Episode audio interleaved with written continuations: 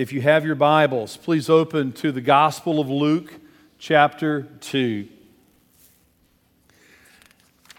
Again, as Blair mentioned in your bulletin, it says that Daryl will be preaching, Lord willing. He'll be with you next Sunday as I'll be recovering from shoulder surgery. He will be bringing that sermon next Sunday on Son of Man. So, uh, looking forward to that. But today we're going to be in Luke chapter 2. If you recall, last week we read verses 8 through 14. Today we're going to read verses 8 through 20 and focus our the main portion of the sermon on verses 15 through 20. So if you are able, I ask you to stand and honor the reading of God's holy word. This is Luke chapter 2, verses 8 through 20. Hear now the written word of the living God. And in the same region, there were shepherds out in the field, keeping watch over their flock by night. And an angel of the Lord appeared to them, and the glory of the Lord shone around them, and they were filled with fear. And the angel said to them, Fear not, for behold, I bring you good news of great joy that will be for all the people. For unto you is born this day in the city of David a Savior who is Christ the Lord. And this will be a sign for you. You will find a baby wrapped in swaddling clothes and lying in a manger. Then suddenly there was with the angel a multitude of the heavenly host praising God and saying, Glory to God in the highest, and on earth peace among those with whom he is pleased. When the angels went away from them into heaven, the shepherds said to one another, Let us go over to Bethlehem and see this thing that has happened, which the Lord has made known to us. And they went with haste and found Mary and Joseph and the baby lying in a manger. And when they saw it, they made known the saying that had been told them concerning this child. And all who heard it wondered at what the shepherds told them. But Mary treasured up all these things, pondering them in her heart. And the shepherds returned, glorifying and praising God for all they had heard and seen as it had been told them. Pray with me, please. Heavenly Father, as we approach this text from your gospel in Luke chapter 2. Teach us concerning yourself. Mold us and shape us where we need to be changed. Maybe there's someone here who has never heard the gospel of Jesus Christ, who've never trusted you as Savior. Lord, work in their hearts today that they might see and know Christ. For believers today, we are going to see that there is an amazing challenge from this text a challenge of how we should celebrate Christmas. Help us to not only hear it, but to respond to it, to be doers of your word. In Jesus' name we pray. Amen. Please be seated.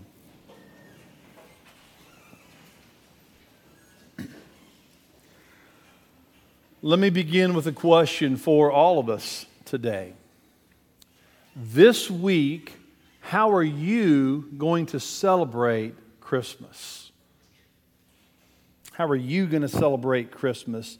You know, I think many of us, including myself, we have a lot of things planned. Many of us are going to visit with family and friends. In fact, I know some members of Redeemer who are already doing that today. They're elsewhere. Maybe you have some of your family and friends with you here today in this congregation. It's this is a time many people share time with family and friends. How about have you planned a meal or meals this week? Boy, Deirdre went to Sam's Club yesterday with everybody else in Matthews. But man, I was helping her unload the Traverse when she, when she came home. And man, we're going to have some good food this week. Lord willing, at the Mom Power House. Excited about that. Maybe you're going to do the same. Maybe you're going to gather around a Christmas tree and give gifts and receive gifts. We certainly plan to do that. Maybe you plan to read the Christmas story from the Gospel of Luke, from the Gospel of Matthew with your family. You know, all of those things, they're great things, they're wonderful things. We can't wait to do these things.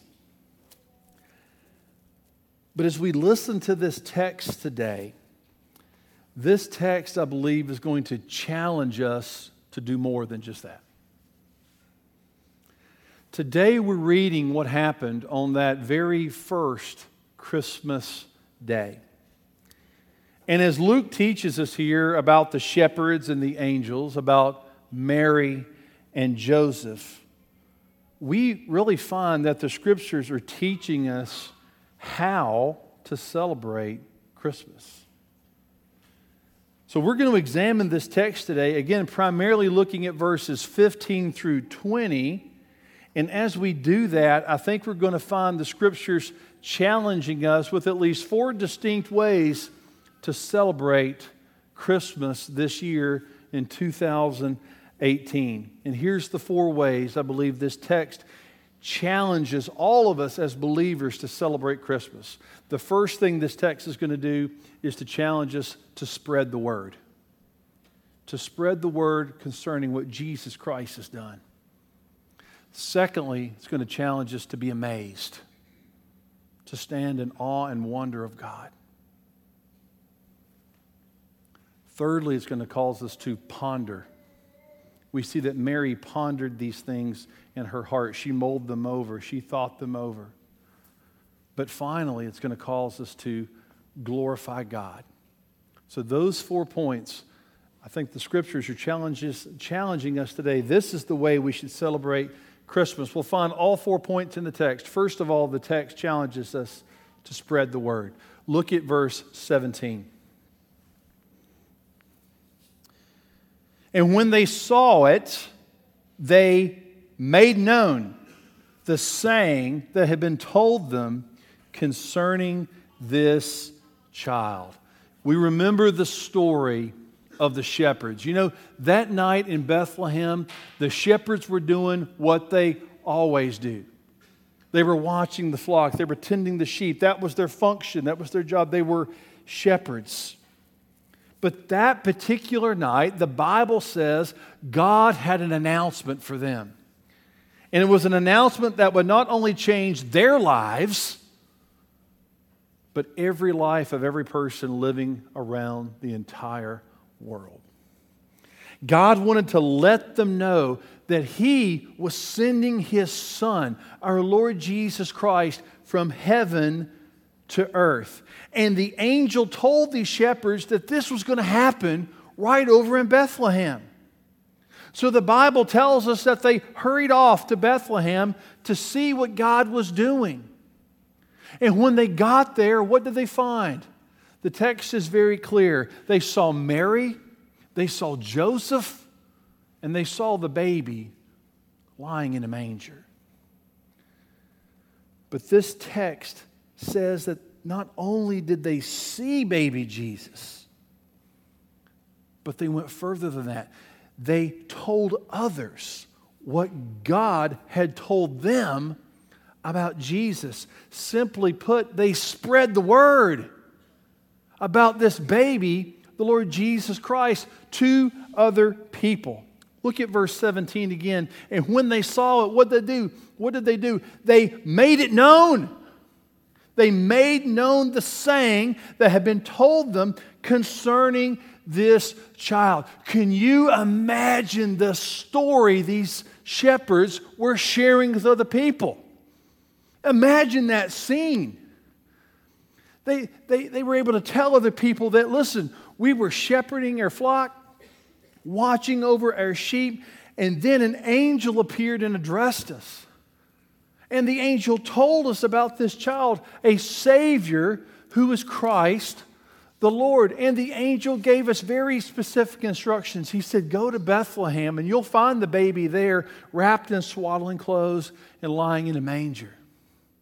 And then, can you imagine the part of the story when they told about this massive heavenly host that appeared, this army of angels that are singing and declaring the glory of God? right in front of them that day in Bethlehem. In fact, they loved this story so much, they were so excited about this story, the text says they couldn't stay quiet. They had to spread the word. They wanted everyone to know what God was doing in the person and work of Jesus Christ. Now, when we transition to ourselves, we know that just like those shepherds, we have been called to spread the word. We, as Christians, have been called to tell other people about the Lord Jesus Christ. You remember Matthew chapter 5? When Jesus is talking to believers, he says that believers, he says, You are the light of the world, and a light shouldn't be hidden. I remember my children's church days, right? Hide it under a bush. Oh, no. I'm going to let it shine. That we have the light of Christ in our lives, we can't hide it just for ourselves. We have to shine that light. We have to tell other people about Christ. When Paul writes the book of Romans, chapter 1, verse 16, he says to them, I am not ashamed of the gospel of Christ. I'm not ashamed. And I'm going to tell you about Jesus Christ because it's the power of God to all that believe. Peter says it this way Be ready to give an answer to anyone who asks you the reason of the hope that's within you. Jesus tells us in the Great Commission go and make disciples, teaching them about me, Jesus says. And in Acts chapter 1, verse 8, he says, Start in Jerusalem, go to Judea, then to Samaria, and then go to the ends of the earth. You see, what we see is that we are called by Jesus Christ to do what those shepherds did, and that's to spread the word, to make it known. But let me tell you what's even more fascinating than that. You see, that night in Bethlehem, the shepherds knew just a little bit. They knew that there was going to be Mary and Joseph and a baby lying in a manger. And they couldn't wait just to share that. We know a lot more than those shepherds did that night, don't we? Because not only do we know about the birth of Jesus, we know about his life, his miracles, his healings, his compassion, his love. We know that Jesus decided to set his face towards Jerusalem and to go and die on a cross, not simply to be a moral example or a good person, but to die for our sins. We know that. We know that when he was on the cross, he was separated from his Father. Our sin was put upon him, and that he died. He literally died, separated from God. We know he continued under the power of death for three days, but on that third day, he rose again, defeating our sin, defeating hell and the grave. We know that he ascended up into heaven and sat at the right hand of God. We know that He sent His Holy Spirit to take what He had done and apply it to our lives, to bring us the forgiveness of sins, to be justified by grace through faith in Him. We know that He's adopted us as His children. We know that He promised to return one day to gather those who are His to be with Him forever in heaven. We have so much to tell. We have so much good news to share. And just as those shepherds couldn't wait to spread the word, this Christmas season, our challenge from this text is to go spread the word. Spread the word concerning Jesus Christ. Be a witness wherever you are. So let's bring it home. This week, I'm going to say that you're going to be around some people who might not know Jesus Christ. And you know who I'm talking about. Maybe it's that brother or sister, that aunt or uncle that mom or dad, maybe it's that distant relative, maybe it's a coworker. They need to hear it. They need to have the word spread to them so that they can hear the good news. This same news those shepherds were telling so many years ago. Beloved, those shepherds could not be silent, and we can't be silent either. So let's spread the word. Secondly, this text challenges us to be amazed. Look at verse 18. And all who heard it wondered at what the shepherds told them. This word wondered can be translated amazed or to be in awe of. And this text says that everyone wondered or was amazed because the gospel of Jesus Christ is just that it's amazing. It's amazing. Think about back in Matthew. You remember when Mary finds out that she's going to have a child? What did she say? How can these things be? I mean, she was amazed. She wondered about what God was doing. Think about those shepherds that had just heard from the angels. They had the visit from the angel, they heard the announcement, they saw the singing of the heavenly hosts. They, they were amazed at what God was doing. But yet again, we find ourselves knowing, even understanding more of the message. And that should amaze us as well. Let, I'm going to give you several things I think that we can be amazed by this Christmas season. What should amaze us? I think, first of all, what should amaze us is the fact that God loves us. That's an amazing thing because when we read the Bible, the Bible doesn't say a lot of great things about our depravity. In fact, in Jeremiah, when you read Jeremiah, it says that our heart is deceitful above all things. Isaiah says our best efforts are like filthy rags. The Apostle Paul says that we're depraved, fallen, broken, and sinful.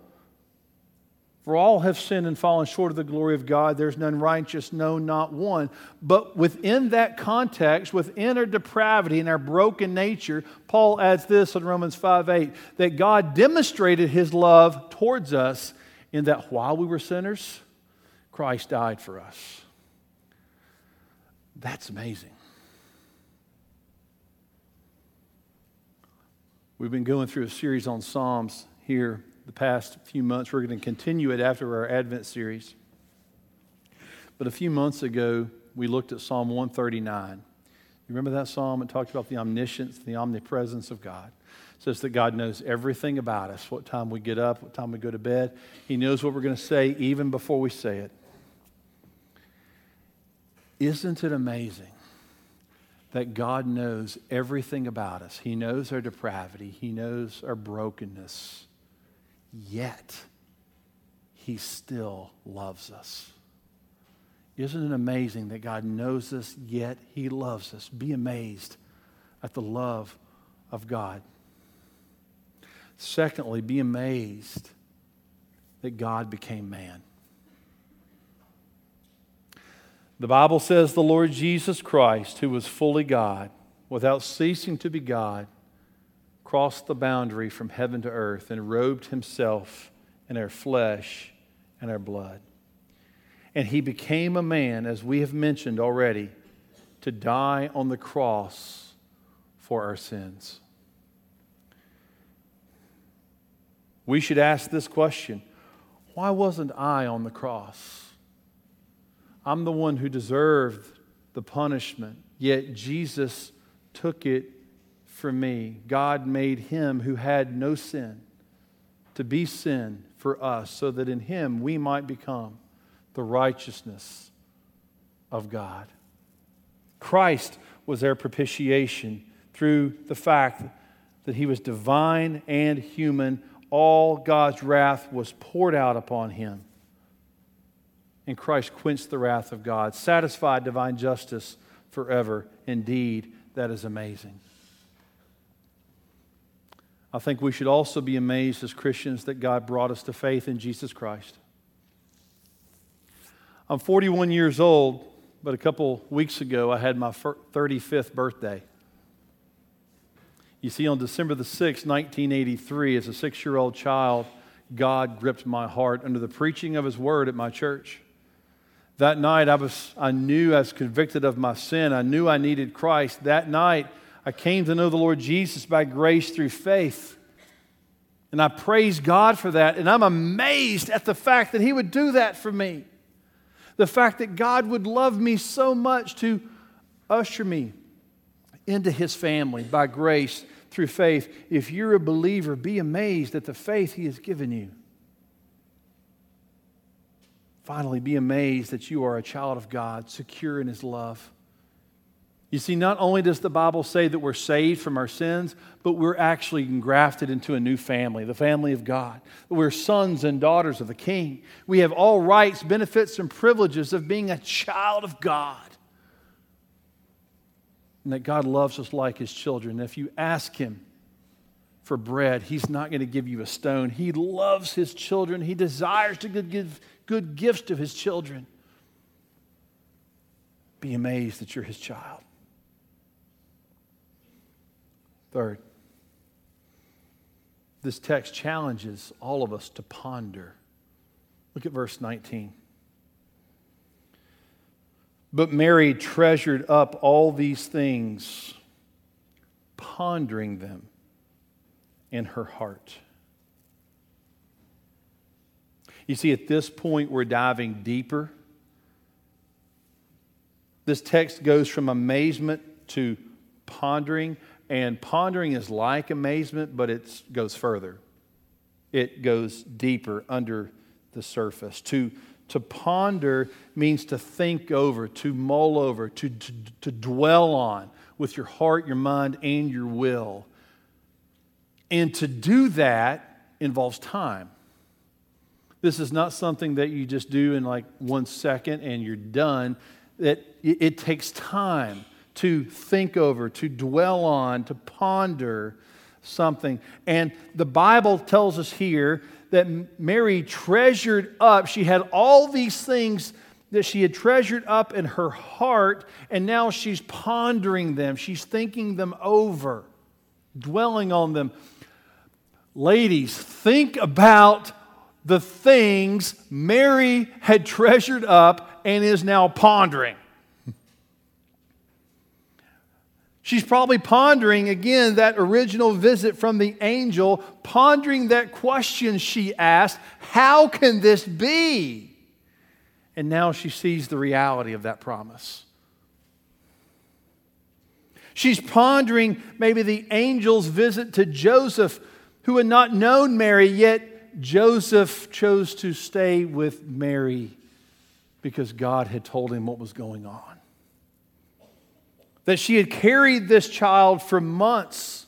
She's pondering the testimony of Elizabeth, who came and the baby leapt in Elizabeth's womb because the baby was in the presence of the Lord. And now she's pondering the visit of these shepherds who had just told them about this heavenly host that they saw in the fields while they were minding their own business. She had treasured up all these things in her heart, and now she's dwelling, thinking on them with her heart, her mind, and her will. Excuse me. This week, this text is challenging us to ponder the things of God. That means we got to stop, we got to take time, we got to mull over, we got to dwell on some amazing things that God has given us to think about. What are some things to ponder this Christmas week? Let me again start with the love of God. We should be amazed by his love, yet we should also ponder his love. Paul pondered the love of God. In fact, in Ephesians, he said, How high, how wide, how deep is the love of God. Paul pondered the love of God in Romans 9. He says, Nothing can separate you from the love of God. Not height, not depth, not created things, not nakedness, not famine, not, not sword. Nothing can separate you from the love of God that is found in Christ Jesus, our Lord. Ponder that. Ponder God's power. The fact that He can make all things out of nothing by the word of His power in the space of six days, and all very good. Ponder his wisdom. Three weeks ago, I think it was, we looked at the Isaiah passage, a wonderful counselor. Do you remember the translation there? Great strategist. That God is a great strategist. He figures out things that we could never figure out on our own. And that's exactly what He did in our salvation and sending His Son. Ponder His mercy and His grace. How do we define those? Let's start with grace. Grace is receiving what you don't deserve. Mercy is not receiving what you do deserve. Grace. We receive forgiveness. We receive heaven. But do we deserve it? Absolutely not mercy. We deserve God's wrath. We deserve an eternity in hell, but do we receive it? No, we don't. It's because we have God's grace and His mercy. I challenge you think over, mull over, dwell as Mary did. Store these things up in your heart, ponder them with your heart, your mind, your will this week. And then, fourth and finally, glorify God. Look at verse 20. And the shepherds returned. What did they do? Glorifying and praising God for all they had heard and seen as it had been told them. I want you to pay attention to that last phrase as it had been told them. I remember in kindergarten playing a game called telephone. You ever played telephone? You line up all the kids maybe in a, in a row or in a circle, and you, the kids sit right beside each other, and the teacher, maybe on this side, whispers something into this child's ear. And this child can't say it loud. He or she has to whisper it into the ear of the next person and whisper it into the ear of the next person. And, that, and what they try to do is what they started with, they want to finish with. And it goes all the way through each child and it gets to the end. And you ask the, ask the last child, okay, what was the saying that you heard in your ear? And never, ever in playing this, this game did what come out at the end match what started at the beginning. Has anyone ever had victory in that game? Anybody? in other words, it was told to this child, or what was told to this child, is not what came out of the last child's mouth. It was not as it had been told. There was something different. We don't like that in life, do we? We don't like it when you hear one thing, but you get another. Look at this text. This text says that they praised God for all that they had heard and seen, as it had been told them. In other words, what God told them, exactly what He told them about what they were going to find in Bethlehem with Mary and Joseph and a baby lying in a manger, that's exactly what they found. There was no discrepancy, there was no debate. It was exactly what they had been told. What's amazing about the Word of God, all 66 books of the Bible, is that they consent in all the parts that everything that you read about years before Jesus Christ, in the law, in the prophets, in the Psalms, in the Old Testament, that when you finally get to Jesus Christ, the Bible says it matches perfectly. It's just as it had been told. Think about it. In the Garden of Eden, Adam was given a promise from God. Adam and Eve were. They were told by God that the seed of woman will come and crush the head of the serpent. Well, what happened? That's exactly what happened. Christ, born of woman, came and crushed the head of Satan. Abraham was told, through you, Abraham, in your seed, all nations of the earth will be blessed. That was on this side of the line. Well, when you get to Jesus, you find that's exactly what happened. You open up Matthew, and it says, Abraham had this person, had this person, had David, had this person, had this person that resulted in Jesus Christ. And Jesus Christ is the promised child which all nations, every tribe, tongue, and nation will be blessed. Moses was given the priest and the sacrifice. Jesus came and fulfilled both of those perfectly. He was the high priest who offered his own blood as a sacrifice. David was told there's going to be a king who sits forever on your throne that's going to come from your line. Who was that king? It was Jesus. His father, David, the Bible says, will sit on the throne forever. His kingdom will never end. Do we realize that people like Ezekiel and Isaiah and Micah and Malachi, all of these prophets were given promises about Jesus Christ, the one to come. And Jesus comes, and it's just as all those men had been told. It matched perfectly. And the shepherds see this. It matched exactly what they were told. And what was their response? Glory to God. God, I praise you for putting this miraculous plan together because it was just as, it, as you had told us it would be. Therefore, I glorify you. Beloved, this Christmas week, I ask you again this question How will you celebrate Christmas?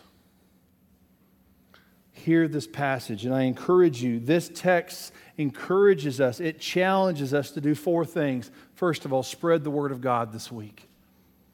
The shepherds couldn't be silent, and we know way more than they do. Spread the word concerning Jesus Christ in your family, with your friends. Secondly, be amazed, be in wonder of what God has done in the person of Christ, and then take time to ponder these things. Mull it over in your heart, treasure it up in your heart as Mary did. And then recognize that everything that you've been told is as God said it would be. It meets his plan perfectly. And praise and glorify God for what he has done this Christmas season. Pray with me, please.